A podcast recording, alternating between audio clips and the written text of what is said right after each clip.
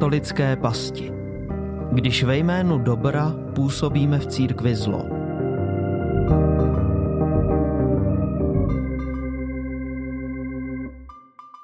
Posloucháte další díl seriálu, v němž chceme otevřít bolesti, které si při putování v katolické církvi způsobujeme. Ať už ty, které přichází z hierarchie, anebo ty, jimiž se zraňujeme jako věřící lajci navzájem. Spolu s přizvanými odborníky nebo zúčastněnými autoritami chceme nabídnout zamyšlení, kde mají svůj původ, proč se mezi námi dějí a snad i to, jak z nich ven. Příběhy, které uslyšíte, nejsou detailním ani vyčerpávajícím popisem problematiky. Jsou spíše pomyslným oknem do situací, které jsme nazvali katolickými pastmi. Děkujeme za vaši podporu a přejeme podnětný poslech.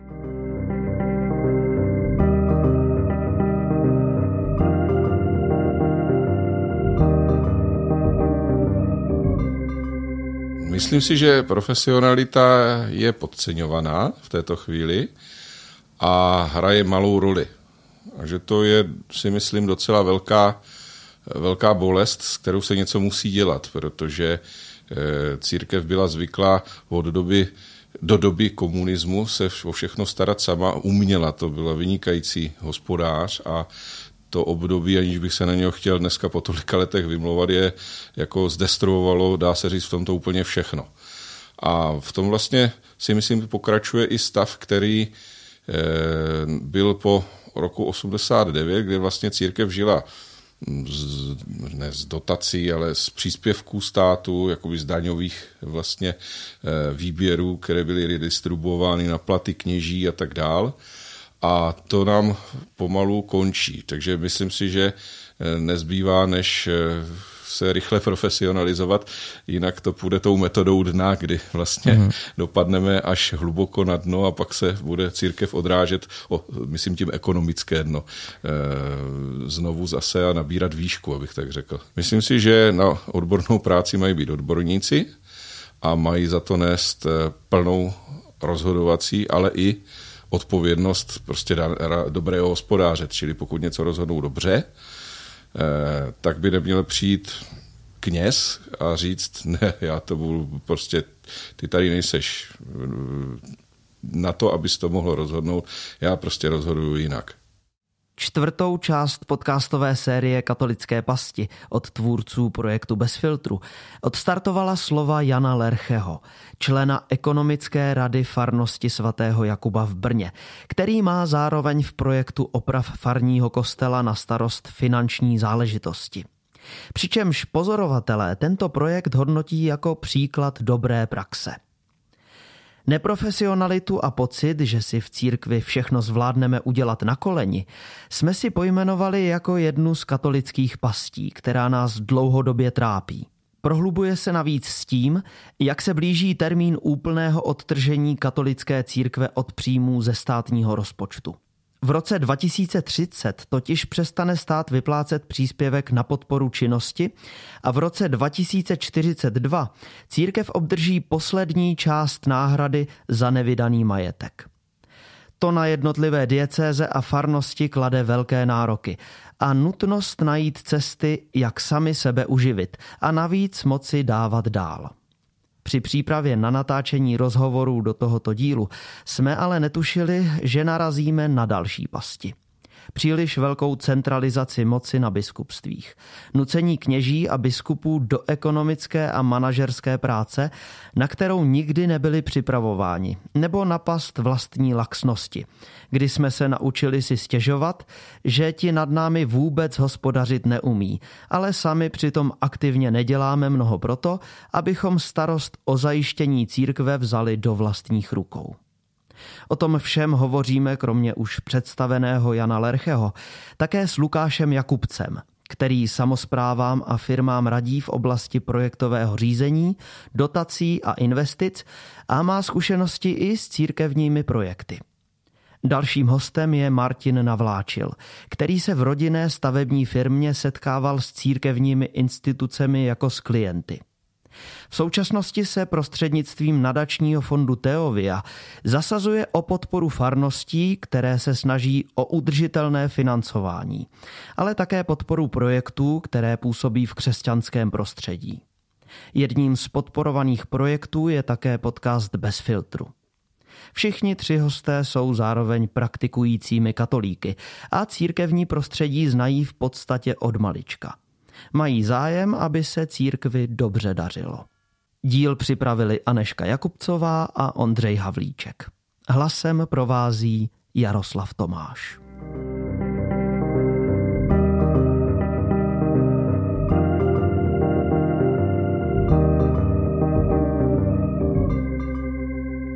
Martin Navláčil v katolické církvi vyrostl a zná její prostředí dlouho a dobře. V minulosti se pohyboval kolem mnoha akcí pro mládež nebo v okruhu provozovatelů webu Signály. Teprve před pár lety ale poznal církev také jako zákazníka, když pro některá biskupství, řády nebo farnosti dodávala služby stavební firma jeho rodiny.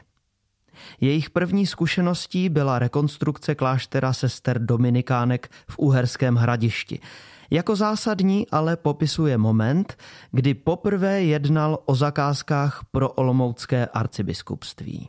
My jsme očekávali nějaké pistolníky jako na, té, na tom arcibiskupství, kteří jako po nás půjdou a budou vymáhat jako ty nejsilnější tak jak to prostě člověk v korporátu zná, takovou tu klasiku.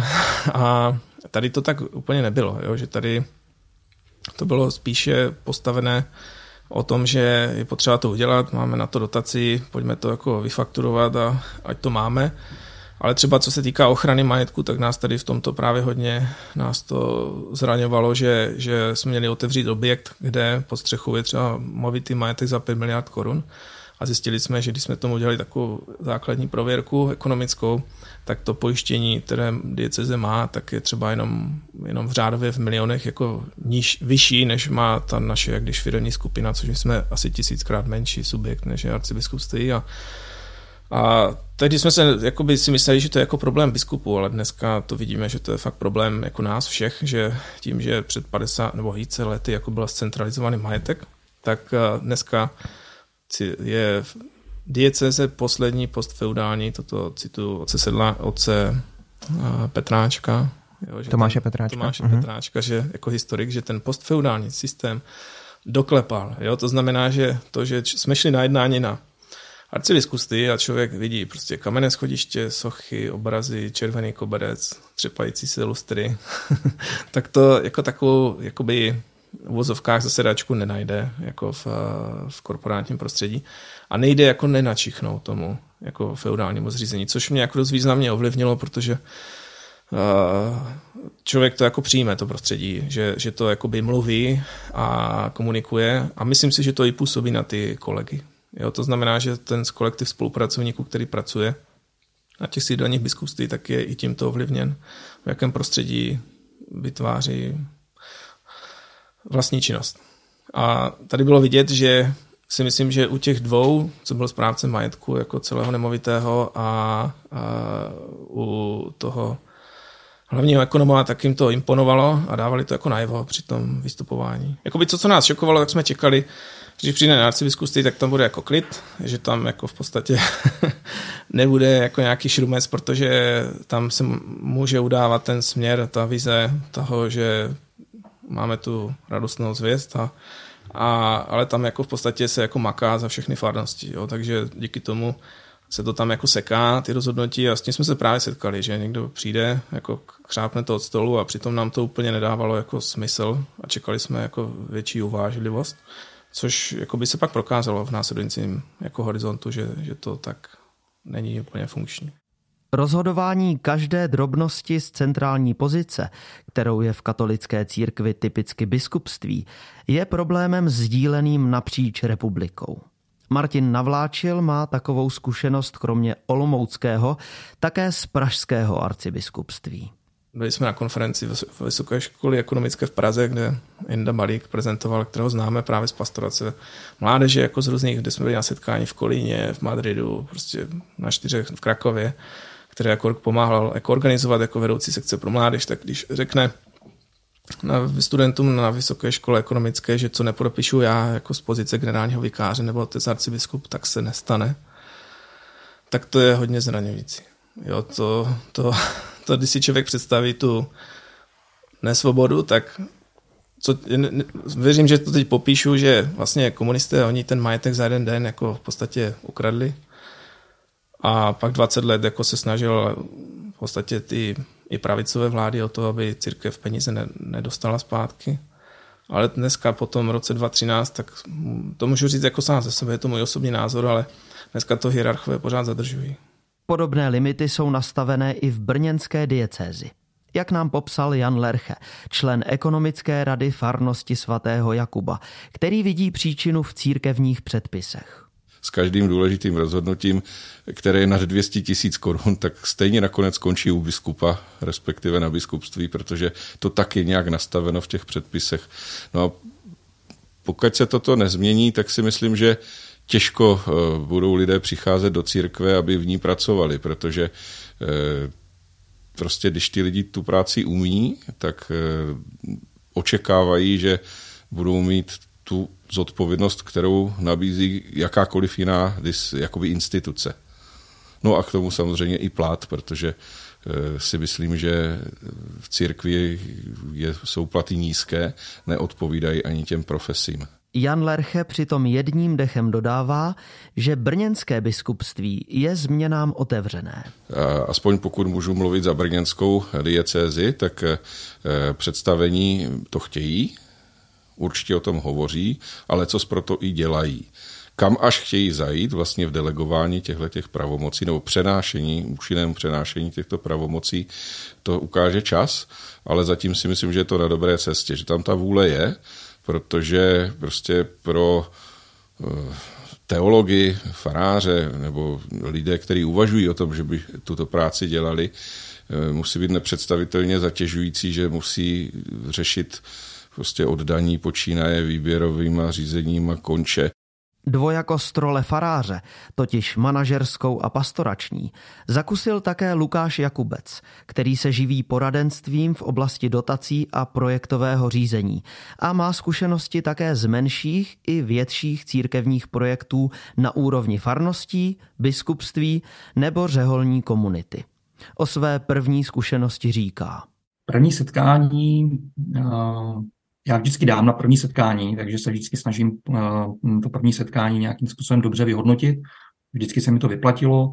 A to první setkání bylo, eh, bylo poměrně eh, věcné, mm, vedeno v mm, přátelské atmosféře, celkem srozumitelně bylo tím partnerem na druhé straně formulováno to zadání, čili ty představy, průběh, takže já jsem byl celkem spokojený, až možná trošku jsem byl překvapen, protože jsem čekal e, jako člověk, který vyrostl v katolické rodině a v katolickém prostředí s takovou trochu jaksi mm, s takovým prostředím, které obtížně reflektuje a respektuje fakta a, jak si hovoří o, o, o těchto věcech trošku složitě takže jsem byl mile překvapen. Prvním partnerem byl administrátor eh, jedné farnosti mm. s tím, že to byl eh, vlastně člověk, který, to se mi vlastně svěřil, až když jsme ten projekt ukončili, sváděl od začátku takový svůj vnitřní boj mezi tím, jestli skutečně je spíš ten duchovní pastýř nebo ten manažer. A vím, že to často takhle zpětně, když se vlastně mm, podívám na tu naši spolupráci, tak si dovedu vybavit konkrétní okamžiky, kdy vlastně skutečně on byl před nějakým rozhodnutím nebo v nějaké fázi vnitřního boje, kdy skutečně eh, nevěděl nebo respektive přemýšlel o tom, jestli spíš plní eh, lépe tu svoji roli toho duchovního eh, vůdce, toho duchovního pastýře té své farnosti, nebo skutečně toho manažera, který musí myslet na finance, na lidi, na procesy a podobně. Já mám zkušenost vlastně s, s, s tou prací pro ty církevní instituce vlastně ještě předtím, než eh, proběhla nebo než byla ostartována ta odluka, odluka, odluka státu od církve, než vlastně začal platit, eh, platit zákon eh, o tom majetkovém narovnání, kdy si myslím právě, že i, i z hlediska té veřejnosti bylo na ty kněze nahlíženo skutečně více jako na ty duchovní pastýře. Možná v okamžiku, kdy ta církev dostala nějaký majetek, který se musí starat, tak nejenom veřejnost, ale i nadřízení duchovní samozřejmě jak se vyvíjeli větší tlak na to, aby tihle pastýři v těch farnostech, tak aby byli víc tí manažeři, aby byli víc tí ekonomové. A myslím si, že řada z nich s tím skutečně bojuje. Já jsem teda měl zkušenost s několika z nich, kdy se mi to potvrdilo. Kdy opravdu prostě přemýšlí o tom, jestli spíš manažer nebo spíš ten farář. A myslím si, že to je trošku nefér. Nebo možná je to pro ně těžké, tě, těžké, těžký tenhle boj, s tím, že jsem přesvědčen o tom, že třeba semináří se neučí, jak být dobrým manažerem.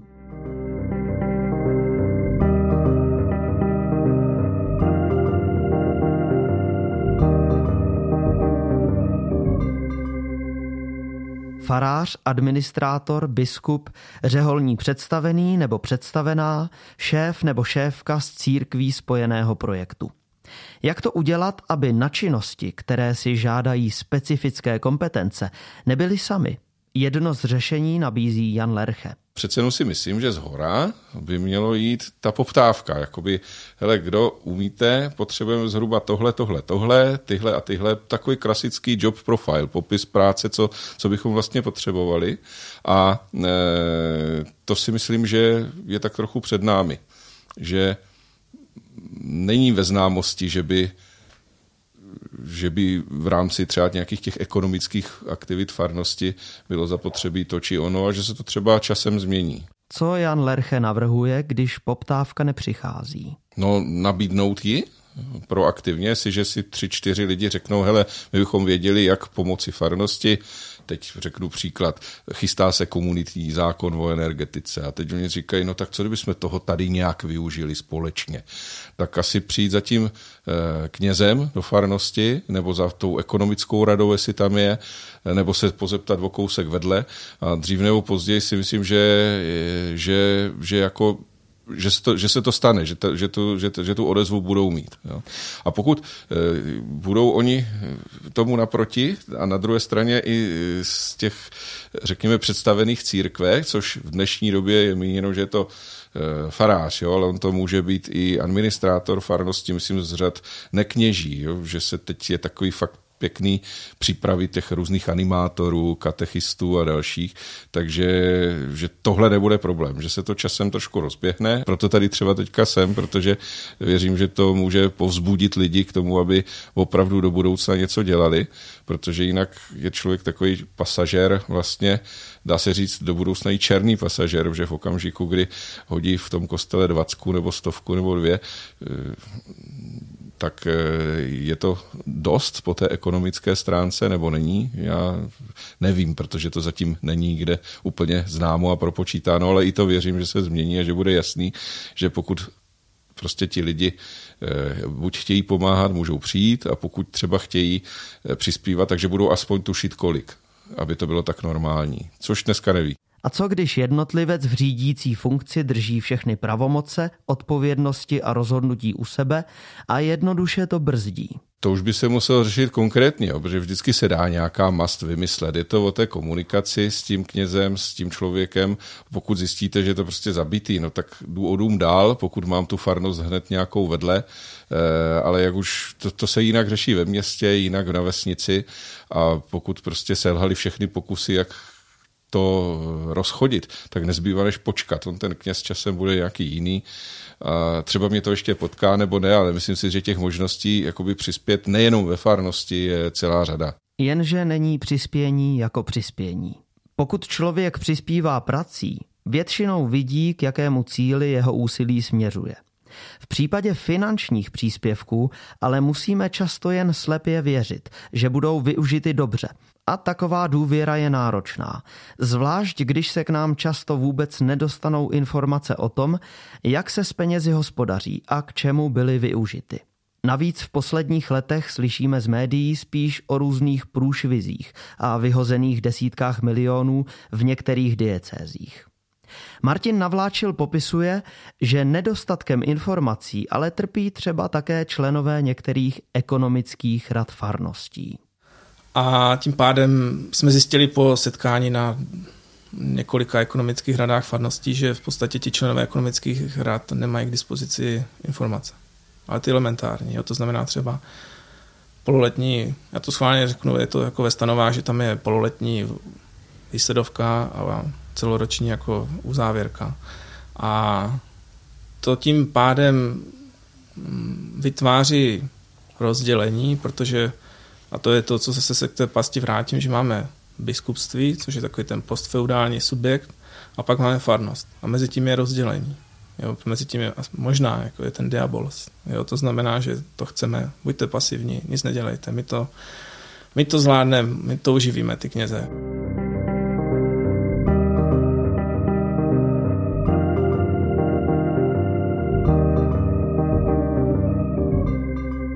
Martin Navláčil ale pouze nekritizuje osoby v řídících pozicích. Další katolickou past totiž nachází ve skutečnosti, že jako jednotlivci nedokážeme vzít v církvi do rukou svůj díl odpovědnosti. Si kladu otázku, není zakopaná ta hřivna? Nebojíme se, že třeba zhodnocujeme jenom pouze do výše inflace? Jo, ne, ne, netvoříme jakoby takový zisk na té úrovni farnosti, aby jsme mohli jako objemně obdarovat. Jo. Ty mluvíš teďka v té první osobě množního čísla my a myslíš tím Farnost. nás všechny nebo farnost? Všechny, jo. Jo, hmm. protože, protože my tu možnost máme a můžeme to jako realizovat. Nikdo nám v to nebrání. Jako v podstatě jmenováním nového, inaugurací nového prezidenta bych řekl, že co se týká celé té struktury vedení státu, není nikdo, kdo by už dneska jako církvi šlápl na hlavu. Jo, to znamená, že my teď zažíváme, bych řekl, poslední teďka půl rok, největší svobodu, největší odpovědnost, jako za posledních třeba 100 let. Protože... Dobrý, a co, ale teda já teď mluvím třeba za nějakého posluchače, jsem jednotlivec ve farnosti a co s tím teď mám já, můžu dělat? Můžu dělat to, že napi- vezmu zajdu na poštu, zřídím si datovou schránku a napíšu třeba datovou zprávu na sídelně biskupství a zeptám se, kdo je eh, jmenován jako člen ekonomické rady farnosti, abych se dozvěděl, kdo to je. A, a, a teď některé farnosti organizují takzvaně otevřené farnosti, že, což je to, že pozvou boží lid i na jednání ekonomické rady farnosti. A tam v podstatě z toho vznikne reálný zápis, jo, je tam nějaká strategie, která říká, kolik bude třeba rozpočet toho roku, co se, na které aktivity konkrétně pastorační uvolní. A můžu se zapojit, jako tam Bůh miluje radostného dárce, v podstatě vidíme, že obrovský potenciál je v tom lidu, to znamená, že, že souzníme s názorem, že pokud se přizve boží lid do spolupráce, takzvaně vytvoří společenství, spoluúčast a definuje si poslání, co jsou takové ty tři významné oblasti synodálního procesu, tak tu synodalitu můžeme rozběhnout a, a v podstatě by bylo ideální nabídnout jako i těm hierarchům jako odpočinek, protože fakt těch 30 let jako od revoluce je drsných, tvrdých a teď už by to mohlo se projevovat na té subsidiární úrovni. Jo? To znamená, že každý člen svým křtem a svojí vírou může jako přinést na oltář k tomu společnému slavení svůj dar. Myslíš, že to neděláme, protože jsme spohodlněli? Zvykli jsme si, že nic nemusíme, že přijdeme jenom právě do toho kostela jednou, dvakrát, třikrát týdně a zase jdeme domů? Ne, já si myslím, že máme problém s identitou jako zásadní. Jo, to znamená, že, že mm, my jdeme do toho kostela, to nás naučili ty komunisti.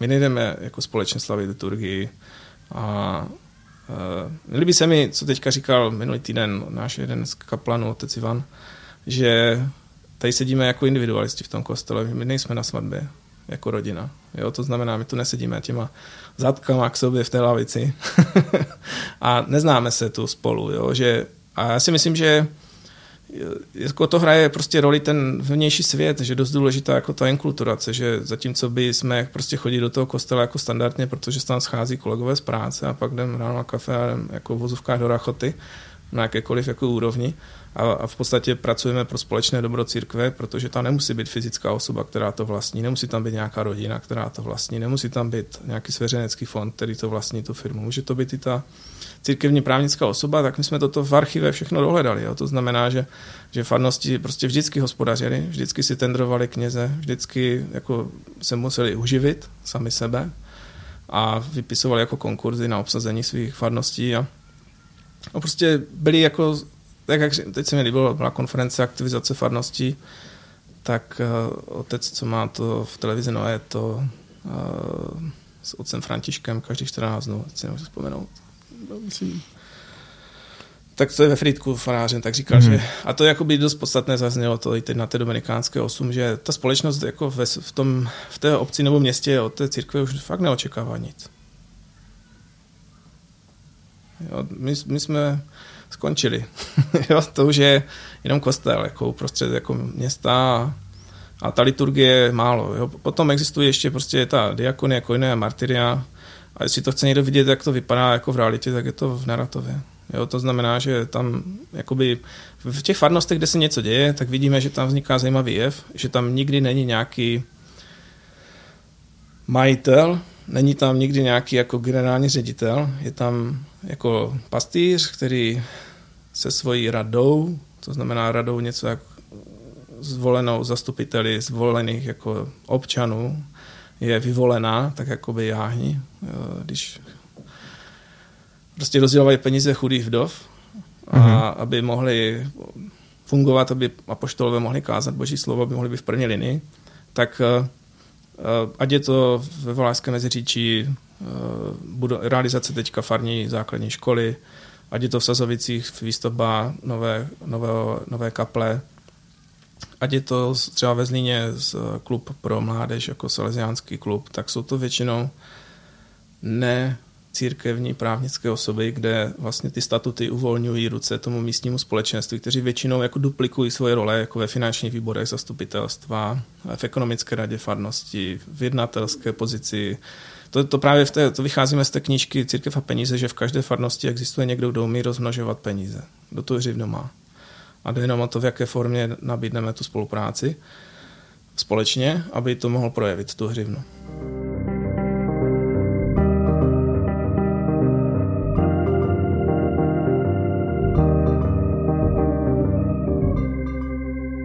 Martin Navláčil mluvil o něčem, co by se možná dalo nazvat odvahou překročit dědictví komunismu, dělat věci nově a jinak, být proaktivní. Mimo jiné také jmenoval několik příkladů dobré praxe. Podobně pozorovatelé hodnotí také rekonstrukci kostela svatého Jakuba v Brně. Jejíž součástí je také Jan Lerche. Co se na projektu podle něj povedlo? Proč funguje? No, je to tak, že se podařilo přenést částečně jakoby pravomoce, eh, nikoliv odpovědnost, to je potřeba mhm. zdůraznit, mm-hmm. na eh, mě jako člena a ještě jednoho člena ekonomické rady ve ekonomických záležitostech. To znamená od eh, začátku až po konec můžeme jménat, jednat jménem farnosti na základě plné moci, která má právní váhu. To samé vlastně máme teďka pověřeného pracovníka biskupství, aby mohl se stejnou suverenitou zastupovat farnost v otázkách eh, stavebních a stavebních smluv a jejich dodatků, protože eh, vlastně ani farář, ani nikdo jiný v těch svých neodbornostech tam nepřináší žádnou danou přinanou hodnotu. Stejně tak máme v této chvíli na velmi složitou otázku daňového poradce, který nám, eh, řekněme, správnou aplikací daňových předpisů ušetřil nemnohé prostředky.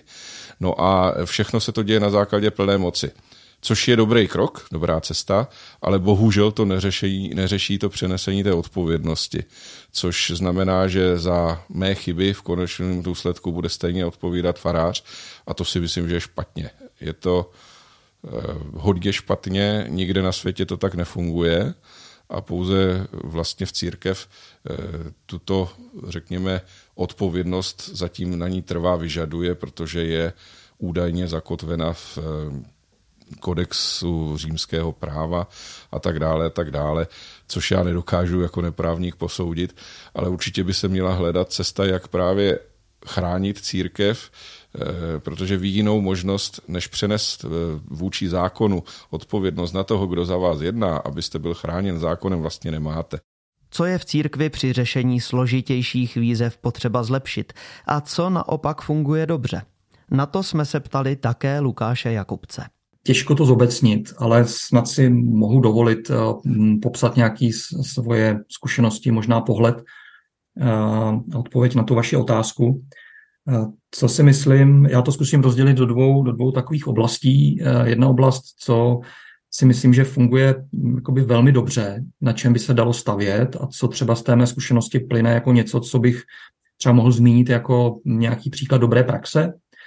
A pak bych řekl věci, které bych třeba cítil, že by se mohly zlepšit, a to je možná odpověď na tu vaši otázku, kde vidím ten potenciál k té změně, k tomu zlepšení. Já začnu vždycky tím, a rád začínám vždycky tím, tím dobrým, takže začnu i s dovolením teď. Při té své práci, která se hodně týkala řízení investičních projektů právě pro církevní instituce, byly to třeba i 100 milionové eh, projekty financované z evropských fondů nebo z norských fondů, tak eh, co bych opravdu chtěl vyzdvihnout, tak eh, si velmi vážím a oceňuju a byl jsem překvapen, s jakou, s jakou pokorou, ale zároveň odhodláním a odvahou ti administrátoři nebo ti kněží nebo ti představitelé těch institucí do toho šli. Vůbec to nebylo v té pozici jako tak, no tak my se za to pomodlíme a dáme to do boží, božích rukou a už vlastně se o to nemusíme nějak jakoby starat, nebo pán Bůh se prostě postará. Vůbec ne. Byla, byla tam velmi dobrá práce s fakty. Musím říct, že ti, ti představitelé nebo ti partneři, s kterými jsem tam spolupracoval, ti vlastně správci, nebo administrátoři, kněží, tak eh, velmi dobře pracovali s fakty a, a dokázali je použít pro no, to své rozhodnutí následné. Takže to bych jako bych chtěl, chtěl velmi, velmi ocenit, že i v tomhle prostředí je taková ta zdravá odvaha, zdravá důvěra, ale zároveň pokora. Samozřejmě i ta, i ta eh, naděje, že prostě dejme to jaksi s, s důvěrou do těch božích rukou ale musím říct, že ve všech případech se to vždycky fakt jako povedlo skvěle, takže to určitě funguje. Co si myslím, že by se mohlo zlepšit, nebo kde vidím, vidím velký potenciál právě v téhle, v téhle oblasti, tak je to oblast komunikace. Oblast komunikace, myslím tím komunikaci uvnitř toho týmu, který třeba ten projekt řešil, ale i komunikaci směrem ven, to znamená k farníkům, nějaké širší veřejnosti, e, k laické veřejnosti a podobně. Chápu, že tu komunikaci buď neobstarává nikdo v té farnosti, sám pan farář, formou třeba nějakého periodika nebo webových stránek, třeba v nějaké větší farnosti, a taky jsem to zažil, tak tam je třeba člověk, který na nějaký částečný úvazek e, pracuje v té oblasti marketingu, komunikace, řekněme ale tady bych viděl jako obrovský potenciál, protože řada těch farností, většina, s kterými jsem já spolupracoval, tak dělá opravdu skvělou práci. Eh, I tu jakoby necírkevní, tu, tu eh, nepastorační, ale opravdu tu mm, ekonomickou v oblasti projektového řízení, ať to je v, v oblasti zprávy těch svých nemovitostí, rekonstrukce, rekonstrukce kostelů, památek a podobně, ale neumí to dobře komunikovat, neumí, neumí dobře komunikovat. I třeba ten požadavek eh, eh, k nějaké participaci té veřejnosti na, na, na těchto projektech. Čili, kdybych to měl shrnout, tak prvním mým doporučením nebo uh, uh, popisem, kde, kde by mohl být z mého pohledu potenciál ke zlepšení, je určitě oblast komunikace. Uh, druhou oblastí je, že se trošku dostávám do té kategorie vztahů, možná řízení, řízení lidí a těch týmů. A to je možná, zase bych to nerad zobecňoval, ale v, v několika těch případech bych si představoval, že ze strany toho představitele té farnosti bude větší míra důvěry vůči tomu týmu, vůči těm lidem, kteří třeba v tom projektu vystupují v nějaké podřízené pozici, protože rozhoduje ten administrátor, ten kněz, ale často uh, jsem se setkával s tím, že ten názor právě té skupiny, toho, toho projektového týmu nebyl vyslyšen, nebylo o něm diskutováno, nebo bylo, bylo diskutováno málo a nakonec stejně bylo rozhodnuto tak, jak třeba už bylo prezentováno na začátku z úst, úst, ústy toho, toho dotyčného. Čili zase nechci zobecňovat, ale je to něco, kde vidím možná uh, potenciál prostě ke zlepšení práce, práce vlastně s, s důvěrou, s tím týmem, s, s těmi lidskými vztahy směrem, směrem k, tomu, uh, k tomu týmu. A jak konkrétně lze v určitých oblastech dosáhnout pozitivní změny? Učit se. Takto o učednictví přemýšlí Martin Navláčil. Jehož iniciativa Teovia se přímou podporou farností a církevních projektů zabývá. To mě napadá hodně věcí, jak to, protože aktivně na tom pracujeme, že se snažíme teďka rozvíjet eh, formace právě těch členů ekonomických rad farností, jako je třeba připraven nějaký projekt jako v rámci e-learningu, a právě sdílení dobré praxe. A jakoby dost důležité je si myslím to učednictví, to znamená, pokud jako lidé jsou rozhodnutí učit se, jo, to znamená získávat jako učedníky a studovat to, protože to církevní prostředí je na obrovské tajemství a zároveň jako je to zajímavé, jako i pro mladou generaci objevovat tu cestu.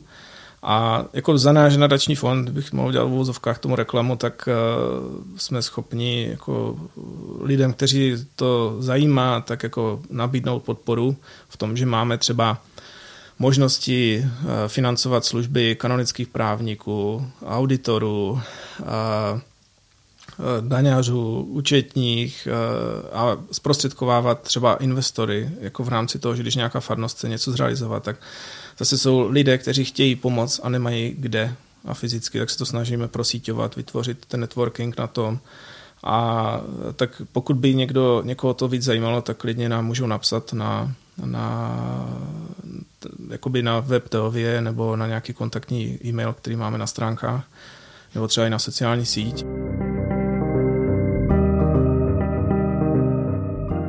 Decentralizace moci, proaktivita lajků, odvaha dávat si v týmu důvěru, dobře komunikovat dovnitř i ven, inspirace příklady dobré praxe, říci si o pomoc, nekončící učení se novému.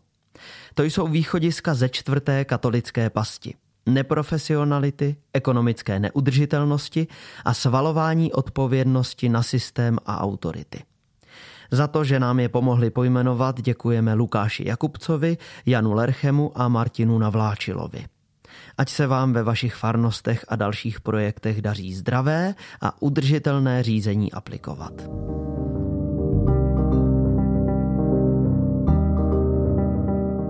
Slyšeli jste čtvrtou část seriálu od tvůrců podcastu Bez filtru Katolické pasti. Na našem profilu na Hero Hero vám postupně v příštích dnech nabídneme další zajímavé části z rozhovorů s dnešními hosty, které se do tohoto dílu nevešly. Na epizodě se podíleli Aneška Jakubcová, Ondřej Havlíček, editorka Hana Kašpárková a zvukař Tonda Kánský. Díky, že nás posloucháte, díky, že nás podporujete, díky, že jste v tom s námi. Pokud byste rádi naši práci podpořili také do budoucna, všechny formy podpory naleznete na webu bezfiltrupodcast.cz v záložce Podpořte nás. Provázel vás a loučí se Jaroslav Tomáš.